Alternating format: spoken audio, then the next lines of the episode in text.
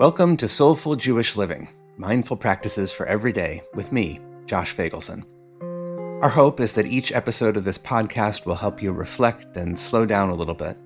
And if we're doing it right, you'll walk away with some simple practices to help you develop a little more awareness, a little greater calm, and maybe a little deeper connection to the amazing tradition we call Jewish life. I'm grateful you're here, and I hope you benefit from our time together. Last year, on the night before Thanksgiving, I asked my 10 year old, Toby, if he wanted to go to downtown Chicago the next morning to see the Thanksgiving Day parade. I'm not so into parades, he replied. At the last parade, people got shot. Toby was referring to the 2022 July 4th parade in Highland Park, Illinois, about 10 miles from our home in Skokie. His answer didn't surprise me, but it broke my heart nonetheless. What kind of world are we living in when a boy is afraid of being shot at a parade? And simultaneously, Thanksgiving was a day filled with gratitude for the abundance we are so blessed to enjoy, for the ability to gather with family and friends, something COVID taught us not to take for granted, for the blessings of being alive. While Toby didn't want to go to the parade on Wednesday night, on Thursday morning he woke up excited to help me bake an apple crisp. That's an amazing gift. I held the heaviness of Toby's comment about the parade alongside the lightness of our delicious joint cooking enterprise on Thanksgiving morning. And the truth is, that's not unusual. Life invites us, maybe even demands of us, to hold contradictory emotions sadness and joy, anger and compassion. It's hard to go through our days, even our hours or minutes, without holding conflicting impulses. This reality of human life, simultaneously holding a multitude of emotions is central to the core ritual of Rosh Hashanah, internalizing the sound of the shofar. We begin with a long, unbroken sound, the tekiah. The sound is whole, complete, strong. We might even hear in it a kind of celebration. It lifts us up. But then we immediately play a broken sound, a shvarim, or a trua, or both of them together. The rabbis of the Talmud teach that these broken sounds are meant to evoke the sound of crying, and not just any crying, but some of the most tragic crying imaginable. There is nothing celebratory here, only brokenness and sadness. But we don't end there. No, we bring back the tekiah. We surround the brokenness with wholeness and we break up the wholeness with the brokenness. Joy and sadness, hope and despair, indignation and compassion, we hold them all at the same time. When I was in my 20s, I attended the wedding of one of my very close friends. He had been studying at the Pardes Institute in Jerusalem for several years, and just a few days before the wedding, there was a bombing at the Hebrew University cafeteria. Two of my friend's fellow students were killed. My friend's wedding took place between their funerals, and some of the guests attended all three events. What I remember most from the wedding was the emotion how hard we danced, how much we laughed, how much we cried. We honestly didn't know whether the tears we were shedding were tears of joy or tears of sorrow. Of course, there's no reason to think they had to be one or the other. They were both. I hope and pray never to experience that kind of profound pain again. Yet I've also lived enough to know that there will be really hard, painful moments. There will be sadness, there will be grief, and there will be joy too. There will be wholeness alongside the brokenness. There will be tekiah moments and there will be shvarim trua moments. If life imitates art, then the shofar ritual is simply holding up a mirror to the truth of our lives. We started this journey seven weeks ago with the ninth of Av, a day of sadness and brokenness. Since then, we've been building up to this day, Rosh Hashanah. And now that we're here, it turns out that the point is not simply to replace the sadness with happiness. No, the invitation of the shofar on Rosh Hashanah is more honest and I think more fully human. To acknowledge the sadness and the happiness, the brokenness and the wholeness. Our Jewish mindfulness practice this week, then, is to listen to the shofar, to really listen. To do that, here's a short meditation practice.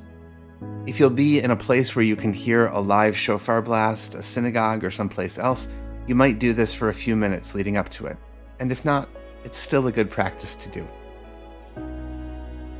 Begin by sitting upright. Take a good, deep breath. Allow your eyes to soften, and if it's good for you, close them gently. Breathe through three cycles of long, deep inhalation and even longer, deeper exhalation. With each breath, allow your body to arrive a little more fully. Allow your mind to calm down.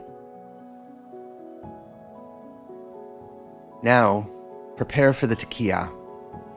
See if you can bring to your heart mind a sensation of wholeness, perhaps something from the past year for which you're grateful, a relationship that brings you joy, work that makes you feel fulfilled, or something else.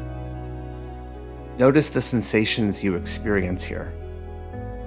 This is a tekiah sensation wholeness, fullness, being at home.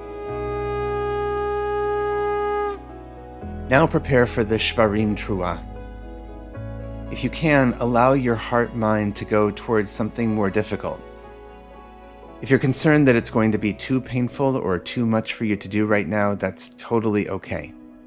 Go where you feel you can go with a sense of safety and support. If you can, allow yourself to experience the sensations that come with contemplating something painful, something broken, something you might wish were whole. Allow yourself to feel these sensations. That's the invitation of the Shvarim Trua, to notice the brokenness, to feel for a moment not at home. Now, see if you can allow yourself to let go of those negative sensations. Allow them to pass and prepare for the second tekiah. Go back towards wholeness, gratitude, joy, fulfillment Again, notice the sensations here. And perhaps notice now what it's like to experience this more at home feeling on the other side of the Shvarim Trua. Is it different than the first time? See what you notice. You can do this practice once, several, or many times. Check it out for yourself. Does it help you experience the shofar blasts more deeply? Does it help you hold the whole and the broken? Rosh Hashanah is a moment, an invitation to hold all of it, not to repress, but to see clearly all the pieces of our lives, the whole and the broken, the joy and the sadness, the hope and the despair.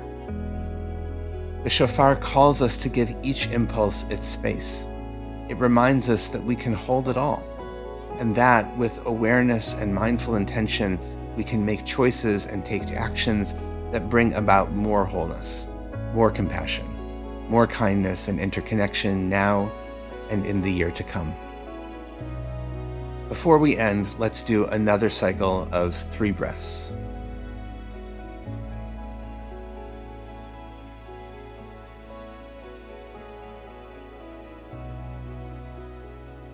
And now, if your eyes were closed, I invite you to open them. Blessings for the journey and Shana Tova, a sweet and fulfilling new year. I hope you'll join us next time and let me know how this practice impacted you. Drop me a line at josh at jewishunpacked.com.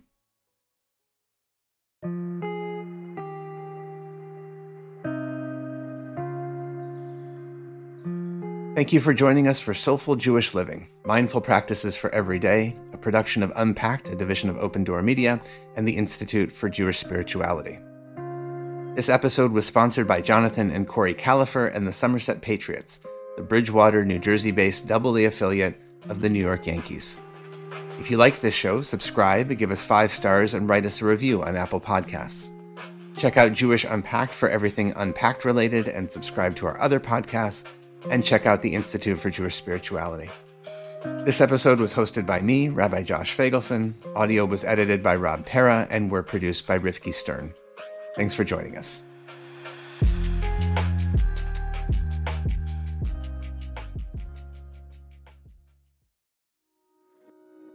Hi, everyone. I want to let you know about a wonderful new opportunity for folks in their 20s and 30s. It's called Shedit, and it's our new live weekly 30 minute Jewish mindfulness meditation set on Monday nights, hosted by Rebecca Schisler. You'll be able to practice along with other spiritual seekers from all over, and we even have a great WhatsApp group for you to connect. Go to jewishspirituality.org to find out more. That's jewishspirituality, all one word, .org. Thanks.